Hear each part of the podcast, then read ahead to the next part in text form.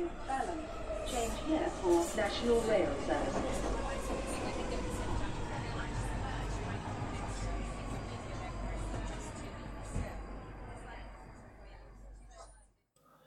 Bine te-am regăsit în stația Londra. Eu sunt Manuel Cheța de la manuelcheța.com și tu asculti podcastul Un român în Londra. De data aceasta suntem la episodul numărul 115, unde vorbim despre COVID-19, despre muncitul și jucatul acasă, despre proteste și despre piețele londoneze. Episodul de față se numește COVID-Land și cu paranteza Served with a Pinch of Tories care fiecare dată te întreb cum ai petrecut de coronavirus. Ei bine, am petrecut într-o izolare ceva mai mică decât de obicei și am ieșit de curând la cumpărături. Mi-am făcut totuși curaj când am văzut că toată lumea iese la cumpărături. După o lună de zile de stat în casă, am ieșit și m-am hotărât să ies o dată pe săptămână, undeva în weekend, să-mi fac cumpărăturile necesare și să nu mai merg o dată pe lună și să iau bagaje enorme după mine.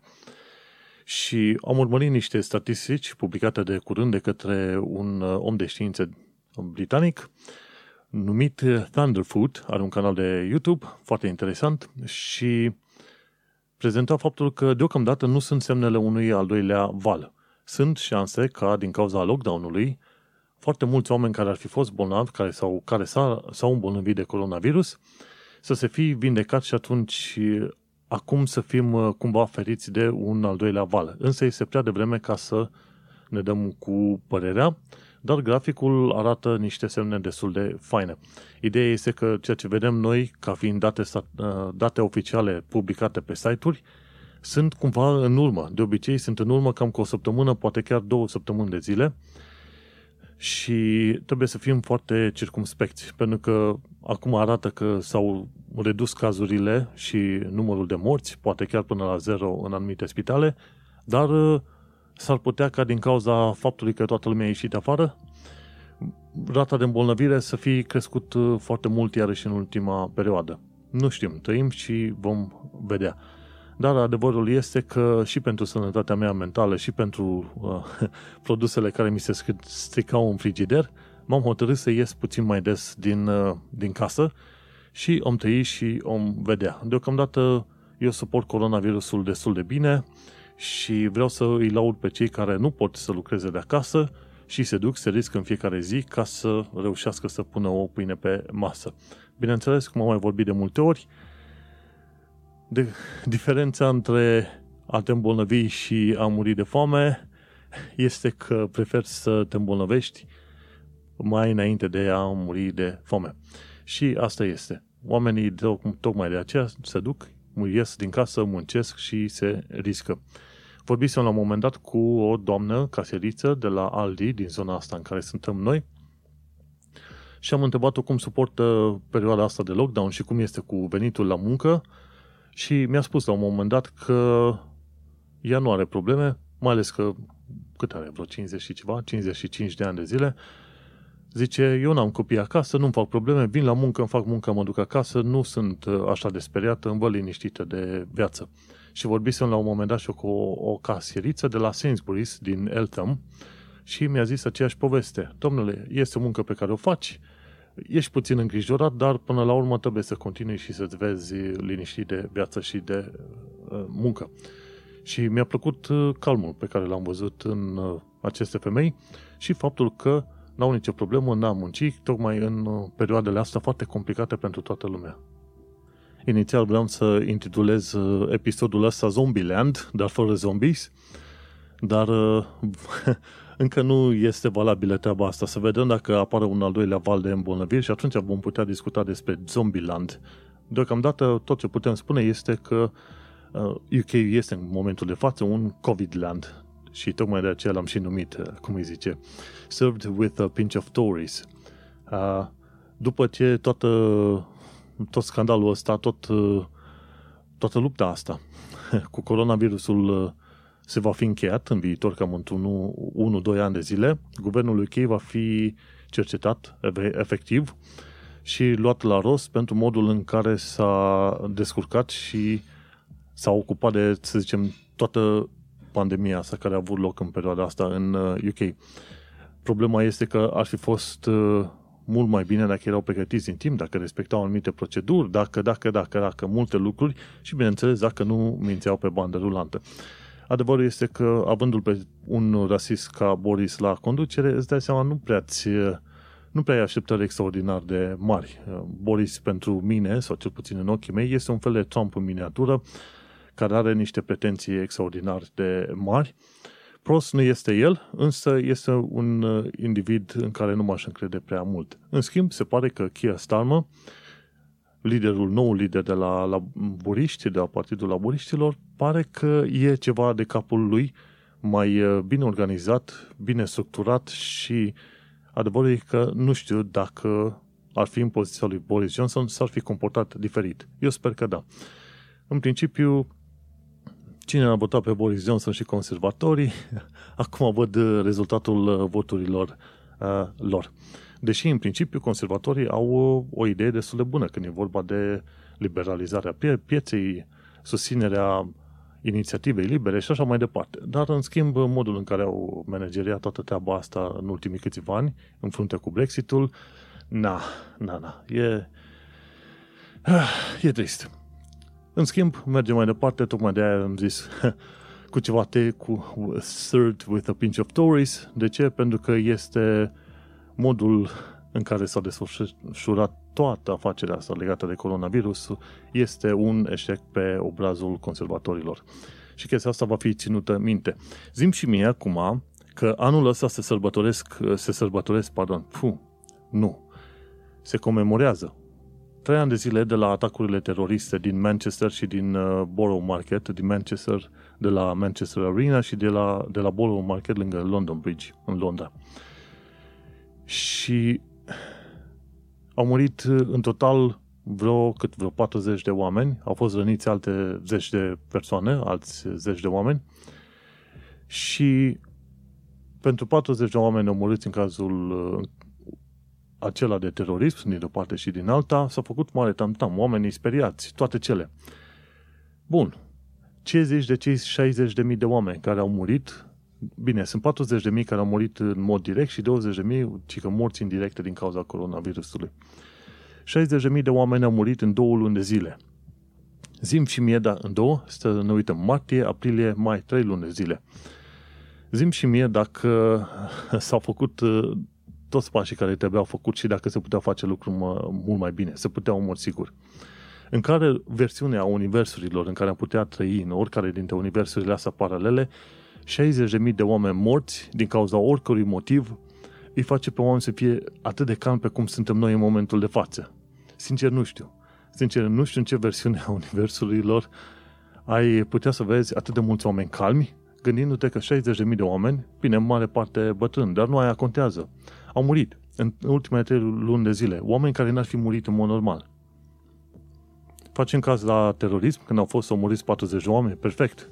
Așa și trebuie făcut. Dar uh, nu am văzut să se facă caz extraordinar de mare de mulți oameni care au murit, de multele spitale care au suferit de pe urma lipsurilor de materiale și așa mai departe. Și acum cum sunt protestele astea cu Black Lives Matter, care sunt, e foarte bine că se întâmplă în momentul ăsta, uh, uh, ar fi trebuit să fie și altele în care să spună, băi, guvernul ăsta și-a cam bătut joc de o tonă de oameni, mai ales cei care au fost în aziluri, au fost lăsați de izbeliște o perioadă foarte mare de timp. Și zim, în care versiune a universurilor paralele în care am putea exista este, este ok să tratăm moartea 60.000 de oameni cum tratăm noi în momentul de față și cum nu ne agităm noi pentru acei 60.000 de oameni bineînțeles, se aplaudă, se fac, se laudă muncitorii din uh, câmpurile astea importante și totuși, de ce nu se mișcă lumea puțin mai mult? Să țipe în gură mare, băi, sunt 60.000 de oameni, unde sunt ăia? Știi? Și este o dilemă. Bineînțeles, adevărul e că toată viața asta trăim, trăim cu niște dileme, întrebăm ceva și nu știu dacă vreodată vom primi răspunsuri. Dar este foarte interesant modul în care se normalizează când auzi că au mai murit încă o mie de oameni de pe o zi pe alta și așa mai departe și cum uh, toată lumea este atât de impasibilă la știrile astea încât uh, uh, ai, putea, ai putea auzi că mâine mor 10.000 de oameni și fi um, ok, de 10 ori mai mult mare brânză. Și cumva este trist. Este și natura umană să te obișnuiești cu asemenea cifre și cu asemenea situații, dar pe de altă parte este trist. Și sper că măcar te-am făcut eu să te gândești puțin, tel, băi, ce se întâmplă.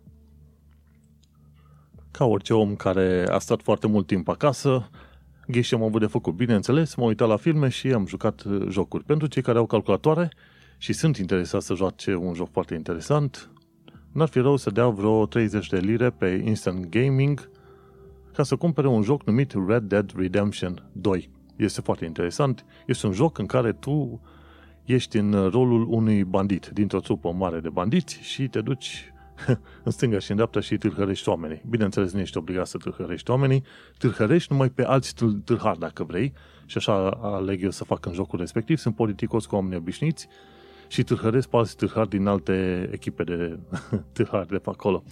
Și ne fugărim pe dealurile alea din America de vest, de, da, din America de vest. Acțiunea se petrece undeva prin 1890-1900, la schimbarea de secole, din 19, în secolul 19 până în secolul 20. Și este foarte interesant, grafică extraordinar de bună, animație, muzică foarte faină și tot ce vrei tu pe acolo. Și uite că într-un asemenea joc poți să petreci sute de ore făcând un milion de misiuni din astea. Călărind de colo-colo pe tot teritoriul respectiv și luându-te la trântă cu tot felul de bandiți pe unde nimerești tu. Și așa mi-am petrecut uh, timpul. Și gândindu-mă la modul în care mi-am petrecut timpul, mi-am adus aminte că în tot valul ăsta de mulțumiri care se întâmplă în perioada asta la adresa, ce știu, poliției, armatei, pompierilor și medicilor, nu sunt suficient de mulți oameni care să mulțumească, de exemplu, inginerilor și tehnicienilor care ajută la menținerea infrastructurii de curent electric, gaz, internet. Ce te-ai fi făcut, ce ar fi însemnat viața în momentul de față când trebuia să stai acasă blocat și să n-ai internet sau curent electric? Știi? Și aia sunt essential workers într-o, într-o anumită măsură. Și după aia, ce te-ai fi făcut dacă aveai internet și, internet și site-urile pe care te-ai uh, băgat vreodată, sau din când în când, sau în fiecare zi, nu ar mai fi funcționat. Ce ai fi făcut atunci? Moment în care îți aduce aminte că în perioada asta trebuie să fii iarăși mulțumitor și pentru faptul că există programatori și programatori care și în momentul de față lucrează și actualizează website-urile, le întrețin și merg mai departe. Deci uh, eu o să fiu de partea alaltă care zic ce, ok, mulțumim și inginerilor, tehnicienilor, uh, suportului IT și programatorilor, pentru că ei la rândul lor țin în picioare o altă infrastructură care este extrem de necesară în perioada asta. Cum ai mai face tu comenzi la Amazon dacă, de exemplu, n-ar mai fi mers internetul sau uh, website-ul de la Amazon cum trebuie? Așa că, să nu uităm, o aplaudă mică pentru oamenii ăștia, ingineri, tehnicieni, programatori. Bineînțeles, probabil că ți-ai dat seama că cuvântul aplaudă nu există, o aplaudă mică, ci aplauze, dacă vrei să zici. Dar de cele mai multe ori, fiind ăsta podcastul meu, eu sunt ăla care inventează tot felul de lucruri, inclusiv reinventează limba română. Dacă nu-ți place, trimite sugestii și reclamații la manuelcheța.com și explică-mi, spune din firea păr, de ce am greșit și nu o să mă deranjeze. Mergem mai departe. Un uh, lucru despre care vreau să vorbesc în uh, perioada asta este despre proteste în genere și despre protestele, de exemplu, cum a fost cel din uh, România și Black Lives Matter. Bineînțeles, pentru majoritatea românilor din UK, protestele în genul ăsta, Black Lives Matter, uh, nu prea contează, în sensul că noi, ca români, nu avem experiența asta. Nu știm ce înseamnă să avem, uh, cum îi zice, străini, să avem uh, o populație de negri cum au ei în alte țări. În schimb, îi avem pe țigani. Și ai putea trage anumite paralele între astea două, și noi nu prea știm ideea de rasism, nu prea înțelegem, nu că nu o știm. Noi o știm, o facem, o experimentăm, dar nu o înțelegem, știi? Și ce vreau să vorbesc puțin despre protestele astea este, unul dintre puncte este faptul că e bine că se întâmplă. A doua, e bine că se întâmplă chiar dacă în perioada asta sunt restricțiile astea cu coronavirusul. A treia, faptul că vedem proteste în străinătate pe anumite teme e o lecție de învățat pentru noi în România. Noi în România ne permitem să sărim niște pași. Văzând cum se fac anumite treburi în străinătate, nu mai, trecem, nu mai trebuie să trecem prin greșelile făcute de cei din vest, ci putem sări direct la soluțiile aplicate de cei din vest. Uh, la fel se aplică și în uh, ideea de a face, de exemplu, piste de biciclete în Brașov. Treci direct la soluția care contează, nu iterezi ca și cum ai reinventa istoria. Nu, te uiți la lucrurile care deja funcționează cum trebuie în alte părți și le aplici pe alea. Și tocmai de aceea, uitându-ne ce se întâmplă în vest, putem învăța foarte multe lucruri și pentru noi personal și pentru noi ca societate și ca țară. Uh, și atunci hai să revină un punct așa. Mulți ar zice la un moment dat că protestele nu sunt uh, utile, că nu ajută și așa mai departe. Ei bine, inclusiv protestele din România de la colectiv și din 10 uh, august în 2019, toate, și inclusiv Valea la rândul lor, au ajutat foarte mult în țară. Nu se vede efectul pe loc. Nu înțelegem pe loc schimbările, dar în timp și în ani de zile și autoritățile, și oamenii, și atitudinea publică și așa mai departe, se schimbă și ai anumite măsuri luate care nu ar fi fost luate înainte dacă nu erau acele proteste. Și ideea general este că protestele sunt utile. Cam asta trebuie să știi. Numai că rezultatele nu se văd imediat, ci se văd așa, în timp. În UK, acum ce au făcut cu Black Lives Matter, au început să dărâme anumite statui sau să le mute pentru că statuile respective erau ridicate în numele unor uh, oameni foarte importanți pentru Imperiul Britanic, dar care aveau și afaceri cu sclavi. Cumpăreau și vindeau sclavi și așa mai departe. Și în perioada asta au fost uh, în câteva locuri, inclusiv în uh, Londra, prin zona Canary Wharf, o statuie a unui fost dețină, deținător de sclavi a fost îndepărtată și cine știe ce se va pune în locul ei. Acum, cu ocazia asta, au apărut uh, o serie de întrebări, gen, ok, ce facem? Rescriem istoria, o ascundem sau ce facem mai departe? Răspunsul este dificil, este complicat, dar uh, dat fiind că tu vrei să respecti, să zicem, minorități și așa mai departe, este un uh, lucru bun, sensibil, cum se zice în engleză, să nu glorifici oameni care au subjugat înainte acei oameni pe care zici că îi respecti în momentul de față. Așa că eu unul sunt de acord cu anumite uh, îndepărtări de statui și așa mai departe. Nu vrei să glorifici persoanele respective. Bineînțeles, statuile respective ar trebui mutate undeva într-un muzeu, nu distruse complet, pentru că istoria trebuie ținută în picioare și rememorată. Dar uh, dacă vrei să comemorezi și să zici că te bucuri cu anumite lucruri, atunci trebuie să ai ceva actual în momentul de față la fel cum era la un moment dat, în, mai e și în Brașov, un cimitir undeva unde este cimitirul uh, eroului rus sau ceva de genul ăsta. Și mai de mult spusesem, ok, nu ai nevoie de cimitirul eroului rus, mai ales că știm că România a suferit extrem de mult de pe urma comunismului adus via Rusia. Și mi-au stărit vreo câțiva oameni în cap, nu, că vrei să rescrii istoria, nu, mută toată chestia aia într-un muzeu și dacă vrei să lauzi ceva, laudă uh, spiritul uh, românului luptător, dacă vrei să lauzi ceva, dar nu lăuda, lăuda marele, marele sistem comunist și așa mai departe. Și atunci, nu. În continuare, sunt ceva acuzații în alea de rescriere de istorie, dar poți să faci modificare de monumente și de nume de străzi într-un mod în care să ții cont și de uh, aspectul istoric în care s-au mai întâmplat chestiile. Dar uite că vedem cu Black Lives Matter, de exemplu, vedem niște schimbări care au loc deja în UK și vor avea deja loc și în uh, străinătate, în special în SUA, că doar de acolo pornim protestele astea. Și să știi că funcționează.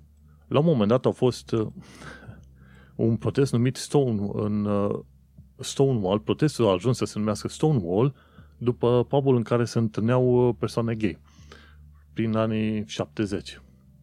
Și la un moment dat venea poliția, lua la bătaie pe toată lumea, îi scotea afară.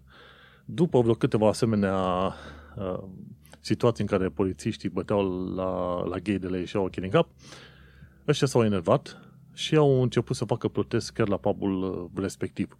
Și au fost atât de mare protestul și atât de mare bătălie între indivizii care își cereau drepturile și indivizii care băteau respectiv polițiștii, încât uh, la un moment dat au început să apară tot mai multe discuții în jurul drepturilor persoanelor gay. Acum e mai extins termenul, e LGBTQ+, în fine. Toate chestiile astea. Dar uite că un protest foarte mare a dus la îmbunătățirea situațiilor persoanelor uh, respective. Și adevărul e că nu trebuie să te intereseze ce face unul cu altul atâta timp cât sunt doi adulți care de la sine hotărăsc să facă ceva împreună. No care. Și asta e important de știut. Au fost de-a lungul timpului tot felul de proteste care au ajutat. Unele pașnice, unele mai puțin pașnice. Dar de fiecare dată când au fost proteste, mai devreme sau mai târziu au apărut schimbări și în societate și în administrație și în guverne și așa mai departe. Așa că în continuare, important de ținut minte este că protestele ajută și că protestele trebuie menținute în momentul în care este o durere și în momentul în care autoritățile nu ascultă, pur și simplu sunt surde. Și a apărut o critică în perioada asta că este foarte nașpa că au loc proteste tocmai în perioada asta cu coronavirusul. Din punctul meu de vedere, eu zic că este foarte bun.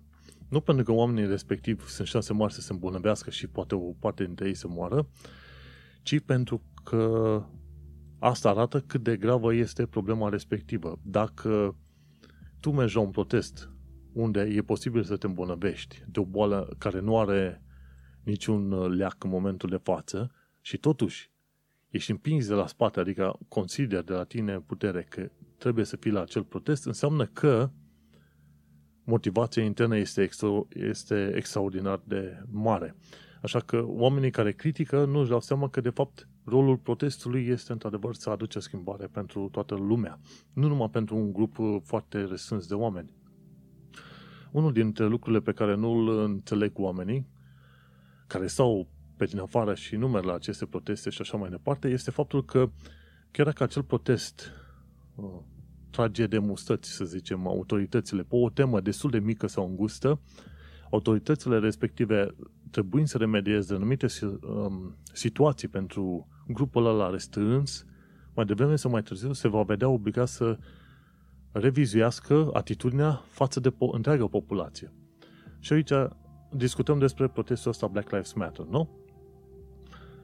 Când uh, vor avea mai multe schimbări, de exemplu în SUA, vei descoperi că mai devreme sau mai târziu nu numai persoanele de culoare, negri, sunt tratați mai corect de către poliția uh, americană, ci și alte nații, cum ar fi, să zicem, chinezi, coreeni, vietnamezi, români, etc., știi? Și de cele mai multe ori, când un grup foarte restrâns de oameni câștigă niște drepturi și nu este vorba să câștige în plus față de restul, ci pur și simplu să fie tratați uman și normal, e bine, câștigul ăla este răsfrâns atunci asupra restul oamenilor. Și asta e un lucru pe care nu îl înțeleg foarte mulți oameni, poate nici ca cei care merg la acele proteste. Atâta timp cât un grup răstrâns de oameni merg pentru un drept comun, un drept uh, care ar fi trebuit să existe pentru ei și nu există, mulți alții pe lângă ei vor avea de câștigat de pe urma lor.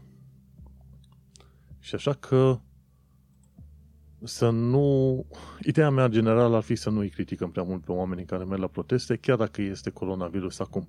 Dacă tot e vorba de să ieși din casă și să nu respecti lockdown-ul, măcar să te duci la proteste pentru o idee și pentru un lucru bun. Acum, cred că ai auzit și tu la știri, la un moment dat erau niște bătăi destul de violente între protestatarii BLM și poliție. Acum, în principiu, nu știu dacă în UK se aplică atât de grav uh, discriminarea pe cum se aplică în, uh, în SUA, în mod sigur nu, însă sunt anumite probleme și aici de rezolvat. Nu știu acum dacă chiar era nevoie de revolte din alea și de atacuri la adresa poliției, nu în UK așa de mult. În UK nu, nu vezi poliția să se comporte atât de violent pe cum se comportă în uh, sănătate. Așa că sunt, uh, sunt puțin în dubii legat de modul în care au avut loc uh, protestele BLM în UK uh, în perioada asta. Dar nu, vom mai trăi și vom mai vedea. Acum să trecem la un alt subiect ceva mai fericit. Cum ar fi să-ți petreci covidelul mergând prin piețele londoneze. Sunt atât de multe piețe londoneze atât de faine care ar merita vizitate. Acum nu știu depinde când și cum vrei tu să mergi. Este un uh, site foarte interesant pe care te invit să-l uh, vizitezi. Se numește aladyinlondon.com și chiar de curând a publicat un articol numit Ladies London Markets Map. Și nu știu dacă știai, dar în Google, în Google Maps, tu poți să vezi, cum îi zice, poți să-ți faci propriile tale hărți. Custom hărți, cum se zice, hărți personalizate. Și a pus acolo un loc cu vreo 30 de piețe diferite care ar merita vizitate în, în Londra. Bine, marea majoritatea lor sunt undeva în partea de vest. Dar sunt, sunt, să zicem, o treime sunt în partea de est a Londrei și două treimi în partea de vest a Londrei. Ea vizitează întotdeauna zonele alea mai, mai turistice, mai de vizitat, mai de fotografiat. Nu s-ar duce în zone cum e Peckham, ba, uite că și în Peckham s-a dus puțin, Stratford sau în alte părți. Știi că nu. Alea zone mai, mai sărăcuțe și mai enervante, ca să zic așa. Dar adevărul este că, uite, dacă vrei să vizitezi piețe în Londra, sunt vreo 30 de piețe pe care le poți vizita. În Greenwich este Greenwich Market, este foarte faină, am fost acolo, găsești papuci din piele, găsești tot felul de chestii făcute de mână, handmade. Și au și un magazin la Greenwich Market, care este chiar în, în zona aia cu Greenwich-ul, Cathy Sark. Au, la un moment dat, am descoperit într-un colț, un magazin plin de dulciuri. plin, nu așa, din tot felul de bomboane, bombonele și ce vrei tu. Ai putea, într-o vizită foarte scurtă, ai putea câștiga 5 kg în greutate fără să-ți dai seama. O altă piață interesantă, tot în zona aia relativă, așa cam la vreo 2-3 mile distanță, este Billingsgate Market, piața de pește. Și că o să mute undeva prin barking și până când o mută, ar trebui să ajungem și noi pe la vreun 6 jumate dimineața într-o zi să cumpărăm niște pește de acolo. Toată lumea laudă că laudă piața asta că are pești foarte buni, inclusiv restaurantele cumpără de acolo. Billingsgate Market este în zona Kennedy Wharf. Mai sunt iarăși piețe foarte interesante. Cea mai îndepărtată la vest, ca să zic așa, este piața Richmond. Am fost și, la, și în zona Richmond, în, în locul în care râul Tamisa este curat și ai curajul să te îmbăiezi în râu. Cred că undeva, dacă stau să mă uit, de prin zona Hammersmith, Hammersmith sau dacă nu, poate chiar din zona, ce știu, National Archives, râul Tamisa deja începe să prindă o culoare în aia mai maronie, mai urâtă. Dar în zona Richmond, dacă te duci, este apă limpede, frumoasă, nu știu dacă ai putea să bei din ea, dar este curată și foarte interesantă. Și au și o piață chiar acolo la Richmond Riverside, Riverside, foarte interesant de vizitat. Și una dintre piețele pe care ai putea să le vizitezi foarte bine când mergi în Londra, de exemplu, e Leadenhall Market. E, e o piață închisă cu pub și ce vrei tu pe acolo și au și zone cu mâncare foarte interesant. Bineînțeles, tot în zona aia te poți duce și pe la Borough Market, acolo unde a avut loc uh, atacul terorist cu 3 ani de zile. Și găsești inclusiv uh, mâncare din rață, dacă e, sau din tot felul de alte animale și din uh, tot felul de țări, inclusiv din Portugalia, dacă vrei, sau dacă nu, te duci cu mâncăruri rusești, tot felul de chestii, din tot felul de țări. Foarte interesant acolo. Și e plin mai tot timpul este plin și de turiști și de oameni care lucrează în zonă. Numai, trebuie, numai că trebuie să fii pregătit cu niște bani la tine când te duci în Borough Market, că te costă undeva pe la vreo 5 până la 7 lire să-ți iei un sandwich mai interesant și mai plăcut, un takeaway sau ceva. Dar este foarte bună mâncare. Poate găsești ceva din Algeria sau Maroc, de exemplu, să mănânci. Foarte fain. Și bineînțeles mai sunt alte 30 de asemenea 30 de asemenea piețe dar nu uita să le vizitezi pe site-ul aladyinlondon.com Aici am ajuns la jumătatea segmentului. Pentru ascultătorii de radio, aici se termină mica, scurta istorie. Te invit pe manuelcheța.com să urmărești restul de podcast. Pentru ascultătorii de podcast, continuăm în câteva secunde.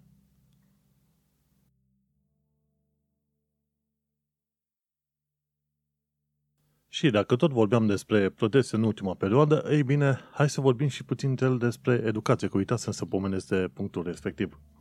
Ar fi bine ca la școli, peste tot prin lume, și nu se întâmplă treaba asta, să existe câteva materii. De exemplu, o materie despre educație juridică. Să înțelegi ideea de lege, hotărâre de Consiliul Local, hotărâre de guvern și așa mai departe. Pe de altă parte, ar fi bine să existe și o, o oră de educație politică.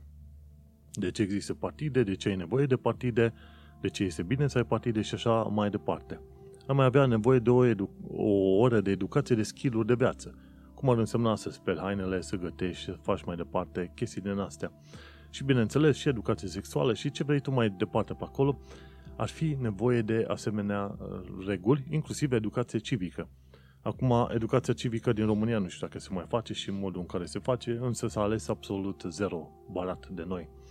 Și materiile astea nu ar trebui să aibă note, ci materiile astea ar trebui să îi facă pe copii să înțeleagă despre ce este vorba acolo și să se implice, să aibă, în loc să aibă note, ci să aibă proiecte în care oamenii să fie invitați să lucreze, să fie debates, debate, dezbateri între echipe și așa mai departe.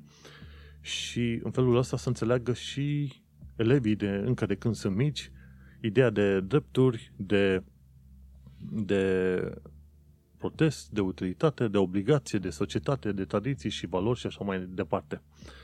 În loc să ai un milion de materii și un milion de detalii care, uh, de exemplu, cum e în cărțile de biologie, care se te umple atât de mult la cap, nu mai bine avea niște lucruri care s-ar putea să te învețe în viața asta chiar așa cum trebuie, un fel de handbook, life's handbook, ceva de genul ăsta. Sunt oameni care ajung și la 50 de ani de zile și nu înțeleg anumite principii de viață, destul de simpluțe. De exemplu, cât este de important să gătești, să știi să gătești. Nu prea multe lucruri, dar cât de cât ceva mai mult de cartofi prăjiți și ouă prăjite, știi? Să știi să gătești ceva mai multe chestiuni. Un life skill e o chestiune foarte importantă în viața asta. Și gândește-te că orele respective aș face mult mai mult bine decât să ai uh, matematică și înveți pe liceeni în România cum să folosească calculul diferențial. Ok, la ce? După ce am terminat liceul, am folosit cal- calculul diferențial doar ca să mă distrez, să mă joc, eu. Dar în viața reală l-am folosit de exact 0 ori. Aveam colegi la facultate, că am făcut și eu o mică inginerie aerospațială și așa mai departe, aveam colegi care au terminat facultatea și nu știau tabla mulțirii. Acum, important este că nu știau tabla mulțirii pentru că asta ne așteptam noi să știm încă din clasa 1, a doua, a treia, ceva de genul ăsta. Nu că ar fi total relevant să știi într-adevăr tabla mulțirii. Da, există calculatoare pe, peste tot și poți să calculezi și altfel dacă chiar ai nevoie. Dar uh, uite-te că în loc să ai atâta de multă materie, atât de mult uh, lucru concentrat în creierul unui om, poate ai avea niște lucruri care sunt cu adevărat uh, utile. Și lucrul ăsta trebuie să-l învețe inclusiv UK, inclusiv Finlanda, care se laudă că are un sistem foarte avansat, inclusiv SUA și așa mai departe. Și a sperat ca mai devreme să mai târziu România să se uite deja în vest, să învețe regulile din vest și să le aplice. Nu să stea aiurea așa în perioada aia veche și comunistă în care ți se dă note, trebuie neapărat să bagi foarte multă materie în cap, ca mai apoi să uiți acea materie pentru că ai învățat-o doar ca să treci examenele respective. Dar vom, vom tăi și vom vedea. Cam atât vreau să spun despre ideea de educație și de protest, educație civică, de lucruri care sunt importante pentru viață încă de când ești mic vorba aia, știi, dacă nu te interesează de politică, să știi că politic, politica se interesează de, de tine. Și o altă vorbă spune în felul ăsta. Chiar și oamenii care nu fac politică, fac politică.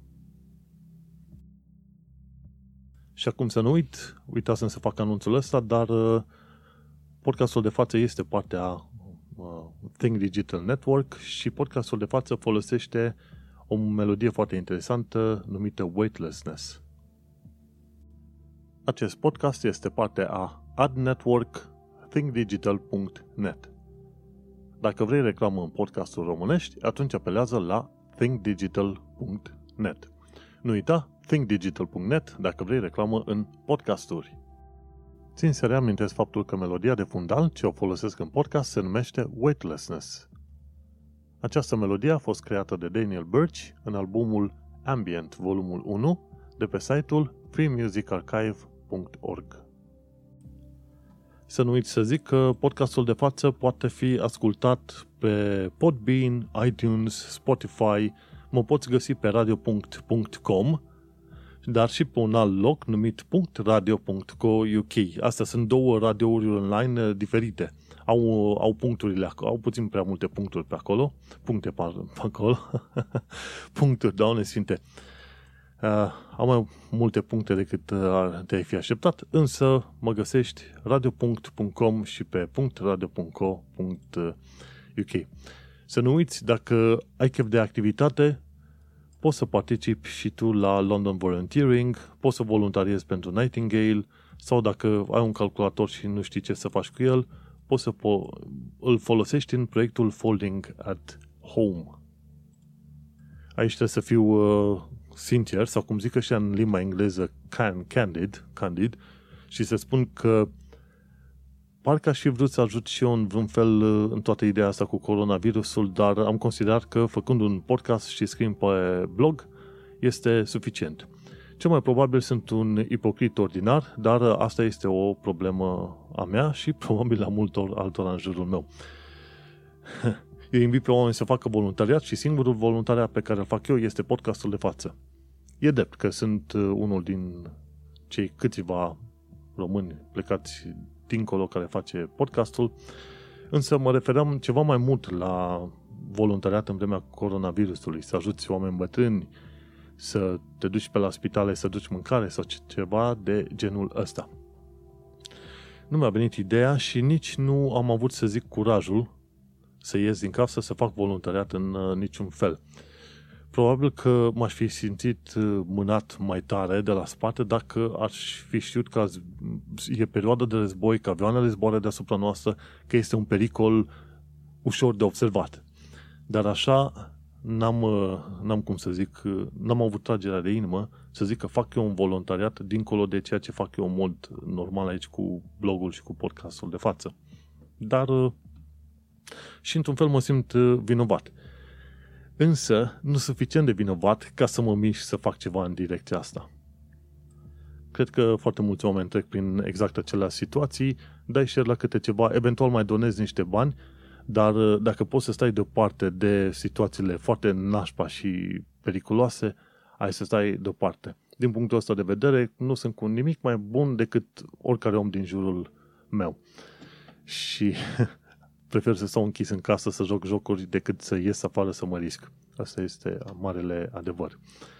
Dar, nu. Lăsând uh, treaba asta embarrassing legată de semi-non-voluntariatul meu, mergem mai departe să discutăm puțin tel despre situația COVID-ului. Să nu uităm că în perioada asta se întâmplă Brexit-ul, adică nu s-au pus pe hold toate chestiile astea. Sunt șanse mari ca Brexit-ul să fie fără cu un nou deal și atunci se va face un revert la uh, WTO, World Trade Organization, practic la regulile de dinainte de intrare a UK-ului în Uniunea Europeană. Ceea ce nu o să fie extraordinar de rău, însă uh, acela va fi numit în continuare un hard Brexit. Și ne îndreptăm vertiginos către un uh, hard Brexit. Să nu uităm că o bună parte dintre britanici ar fi vrut să rămână liniștiți în Uniunea Europeană, o bună parte, chiar jumătate, dacă nu chiar mai mult de jumătate. Însă, voința politică a zis nu, ne-am săturat de europeni, vrem să fim noi uh, marșe pe basculă. Și nu, fiind UK, fiind uh, este în dreptul lor, este treaba lor, asta este, fiecare țară decide ce face, chiar dacă decide într-un mod uh, greșit. Bineînțeles, toată inițiativa asta a fost condusă la nivel politic. N-au fost oameni pe stradă să ceară ei un mod neapărat prin proteste sau ceva, ci a fost la, de ordin politic și tocmai de aia, până la urmă, văd că s-a și întâmplat. Deci, dacă politica vrea, ajunge să se întâmple, inclusiv un hard Brexit. Și, na, chiar dacă Brexitul ăsta nu a dispărut, centrul atenției este luat acum de către coronavirusul ăsta care nu are nici leac, nici tratament, nici nimic. Ci că Brazilia nu mai publică cifrele legate de victimele COVID. Mi se pare că acolo au deja vreo 30 spre 40 de mii de oameni morți până la ora asta și președintele Braziliei, care are veleități de dictator, a zis ok, nu o să mai publicăm uh, și nu o să mai împărțim cu lumea largă cifrele legate de oamenii bolnavi și oamenii morți. Bine, cum se fac altceva? Un incompetent aia va face, va ascunde. La fel cum s-a întâmplat și când uh, Boris a hotărât ca guvernul UK să nu mai publice datele cu victimele din celelalte țări, pentru că oricum UK apăra pe primul loc în uh, studiile comparative. Și a zis, nu, contează că nu uh, nu ne ajută cu nimic. Știi? Și în Brazilia și în UK ceva, era ceva de genul ăsta. Uh, banii nu mai contează. Știi? În momentul în care ai bani suficient de mulți, poți să zici că banii nu mai contează.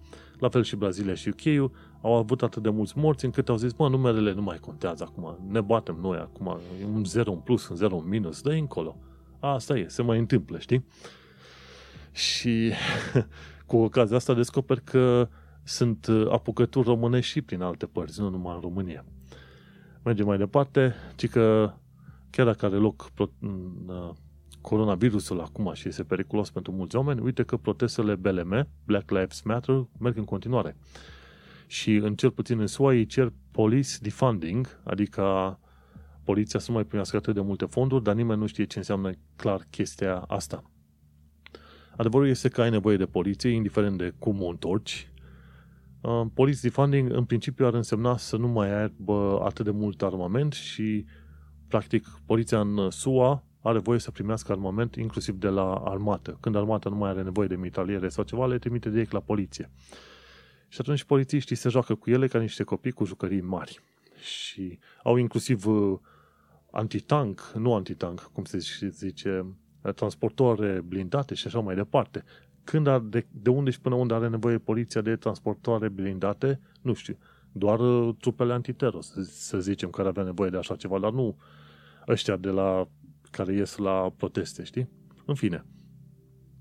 Și este posibil ca în momentul de față poliția să fie trecută printr-un, uh, printr-o verificare ceva mai atentă în toată SUA. Sunt deja două săptămâni când sunt protestele astea și vor aduce schimbări mai devreme sau mai târziu. Una dintre schimbări, sper eu, este să-l trimită pe rasistul ăla de Trump la plimbare, pentru că e un uh, ciudățel uh, foarte mare.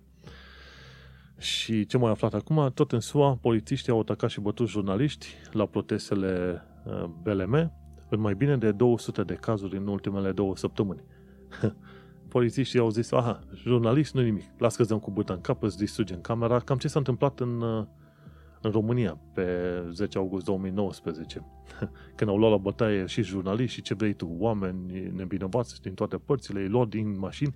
Deci, ce s-a întâmplat în România pe 10 august 2019 se întâmplă acum în SUA în 70-100 de orașe diferite, cel puțin în 70 de orașe.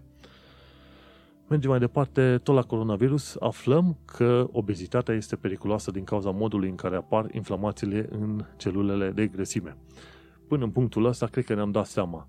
Dacă e supraponderal, ești la risc de boala asta coronavirus, dar nu numai de coronavirus, ci din, uh, la risc în ceea ce privește orice fel de boală. Și de aceea, cu prima ocazie, este bine să scap de kilogramele în plus. Nu știi cum? Caută, de exemplu, dietele keto sau low carb caută unele astfel și alea te vor ajuta destul de bine. Cum au ajutat și pe mine să scap de vreo 15 kg în ultimii 2 ani de zile.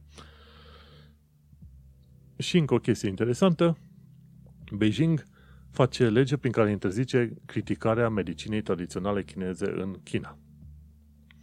Practic, la un moment dat și OMS-ul a pupat China în locurile mai întunecate și a spus că medicina tradițională chineză ar putea fi bună în nu știu ce cazuri. Bancuri ordinare, minciuni de toate felurile. Asta s-a întâmplat în perioada în care la cârma OMS-ului era o femeie din China, care uh, se pare că până la urmă a obținut un fel de aprob din partea Organizației Mondiale a Sănătății. Un lucru foarte prost, pentru că cu ocazia asta Organizația Mondială a Sănătății a arătat că este o organizație politică și nu una care ar fi trebuit să se ocupe de medicină pe planetă așa cum uh, trebuie. Și Beijingul nostru face ceea ce face orice fel de din ăsta partid comunist, interzice criticarea oricărui lucru important pentru țara respectivă. Și în cazul ăsta e medicina tradițională chineză. Buhu, de parcă n-am și noi ce fac uh, țările comuniste. Gândește-te că drepturile oamenilor sunt încălcate chiar și în țări democratice, în multe situații, dar minte, în țări dictatoriale sau comuniste. Dar stai, că nu am terminat cu știrile. Mergem mai departe la actualitatea londoneză. Uite că am aflat că și britanicii au de muncă și de furcă cu travelers și gypsies. Sunt, uh, au și aici ai lor călători și sunt în caravane și oamenii respectivi se mișcă din uh, loc în loc, dar ce știu, 5, 10, 20 de caravane. Și când văd un loc mai liber, un parc sau ceva, se bagă pe acolo și uh, un club din asta de rugby a anunțat, zice, băi, trebuie să aveți grijă să aveți toate lachetele puse la terenurile de rugby și de joc și așa mai departe, ca ăștia travelerii să nu se bage forțat pe terenurile cluburilor uh, respective. Și dacă îi vezi acolo, atunci trebuie să le dai un notice, ceva, section 61, ceva de genul ăsta, prin care ei sunt obligați să plece în 3 ore, ceva de genul ăla. Și dacă nu ai la cât pus, atunci trebuie să te judeci în instanță cu aia ca să reușești să-i trimiți la plimbare. Deci, cu alte cuvinte, și, și în UK țiganii generează cam la fel sau probleme similare ca în România mai ales când este vorba de nerespectarea unor anumite uh, legi în cultura în care există ei. Nu toți țiganii fac treaba asta, dar uite-te că și în UK au un grup, un subgrup din asta de țigani care fac treburi din asta și nu vor să urmeze, să zicem, legile țării respective. Ei vor să fie travelers și liberi. Ce mai aflat de curând este că 750 de centre de tineri au fost închise de guvernul UK în ultimii 10 ani și mulți tineri au rămas fără ghid. Și acum, de cele mai multe ori, conservatorii neagă faptul că tăierea de fonduri la servicii sociale și în alte părți duce la creșterea infracționalității. Dar este o legătură, nu e numai o, o corelare, ci este pur și simplu o cauză uh, a măririi infracțiunilor. Ai tăiat de la poliție, de la judecătorii, de la închisori, ai tăiat și de la educație și servicii sociale și atunci te pomenești că ai mai multă infracționalitate pe cap. Un uh, lucru pe care l-am aflat de curând este faptul că Monzo închide, închide tot felul de conturi automat pe motiv de fraudă. Numai că algoritmul lor este prost. Am înțeles că undeva undeva pe la vreo 3% din uh, conturile închise pe motiv de fraudă în mod automat, uh, sunt închideri uh, proaste, în sensul că nu trebuiau să se întâmple. Ori nu știu în ce lume 3% rată de eroare, mai ales când ai tu toate fondurile tale pe acolo, să zicem că ai o firmă mică, unde ai fi înțeles că 3% rată de eroare este o rată acceptabilă. Nu e. Tocmai de aceea, eu în continuare, deși există servicii gen Monzo, Revolut și așa mai departe, în continuare prefer să stau la băncile clasice. Și aș fi folosit Monzo sau Revolut numai așa, pentru fonduri micuțe și pentru că vreau să am un disposable card la un moment dat să-mi permit să-l pierd, știi? Dar în continuare prefer să rămâi să lucri pe, cu, pe și cu băncile clasice. Mergem mai departe ce am aflat că cei de la 3, de 3 million cer guvernului UK să ofere dovadă fizică a statutului settled, așa cum primesc cetățenii UK în UE. Ideea este că cetățenii britanici în UE vor primi un fel de document. Ok, are rezidență permanentă sau uh, temporară.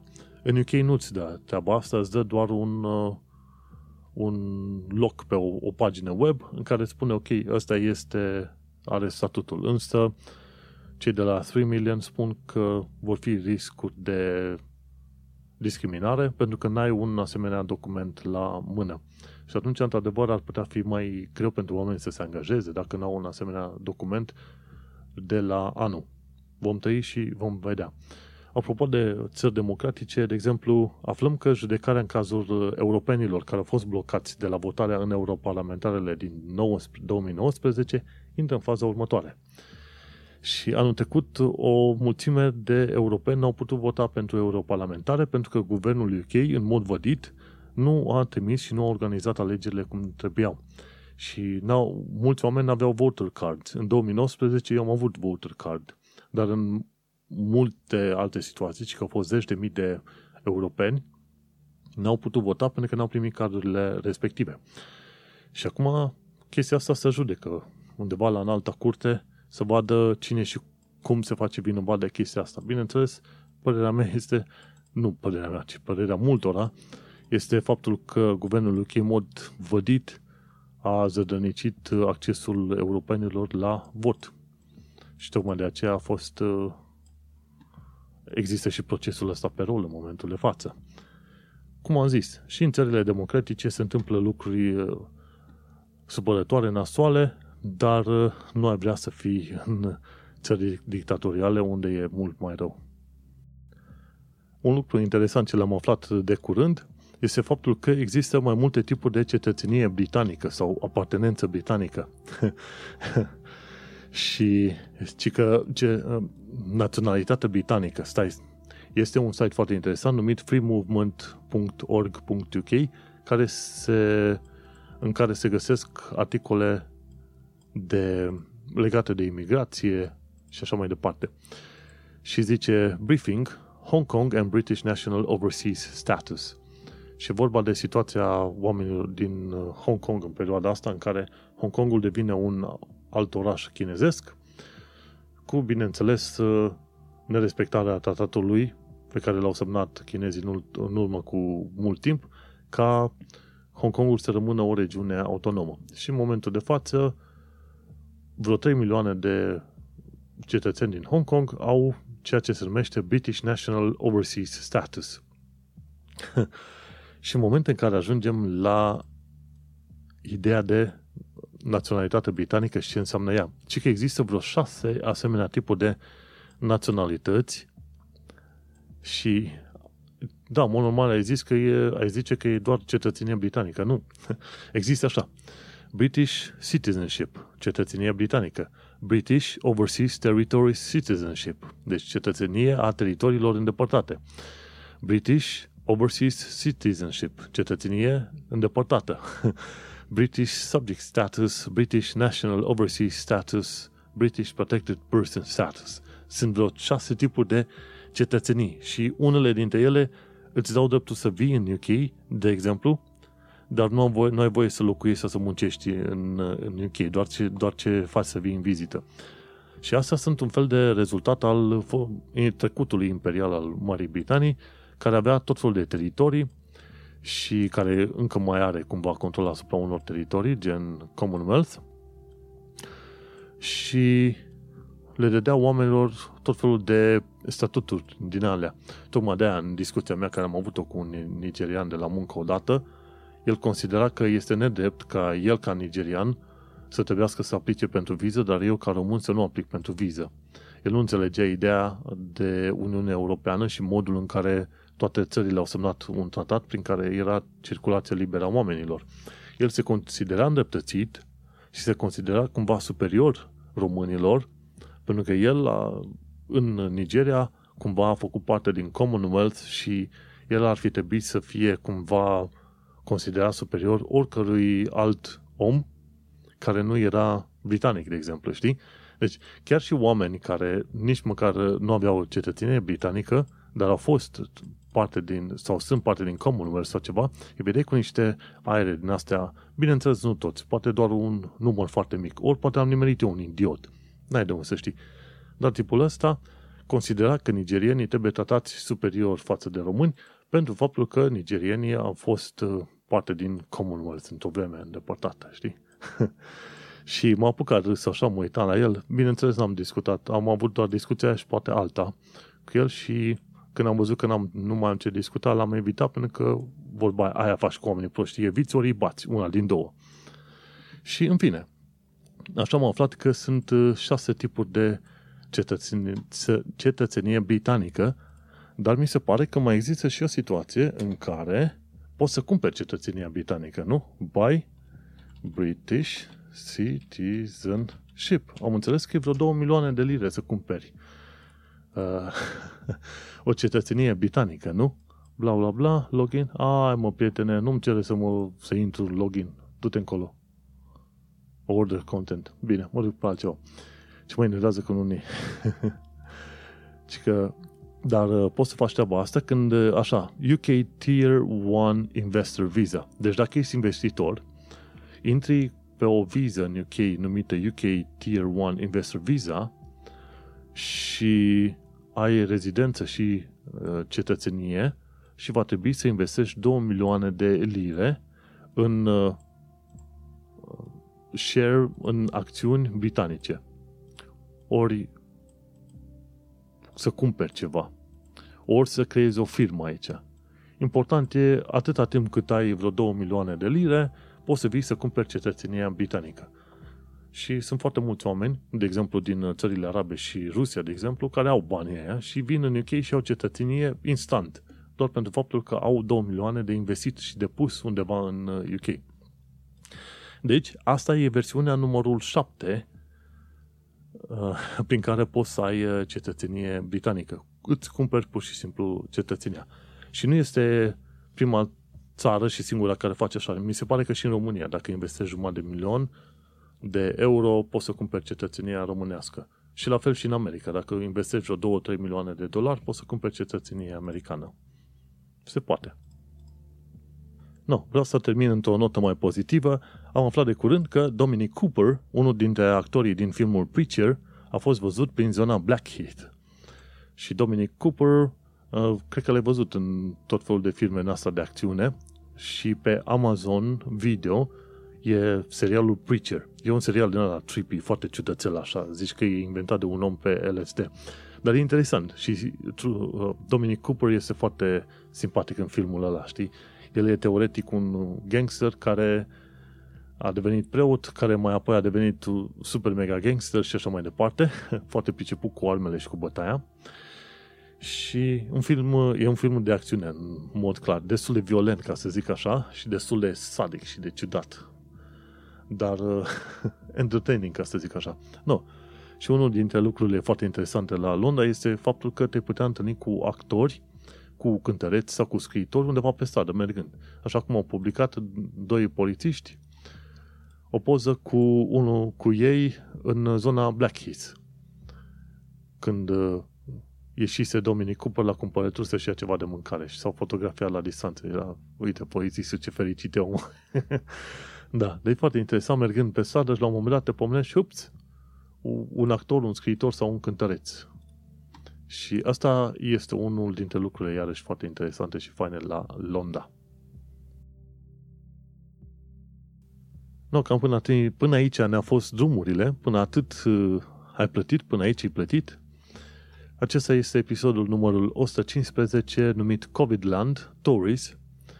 Am uh, discutat despre proteste, despre Uh, piețele londoneze, despre muncitul de acasă și jucatul de acasă și, bineînțeles, despre o mulțime de alte știri, idei, uh, gânduri și așa mai departe. Nu uita gândul, gânduri, sugestii, reclamații, de ce nu, trimite-le la manuelcheța.com și până una alta îți doresc uh, sănătate și să te ferești de tot felul de probleme din asta medicale în perioada asta.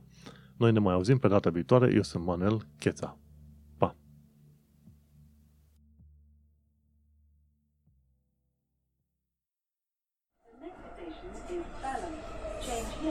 National Rail Services.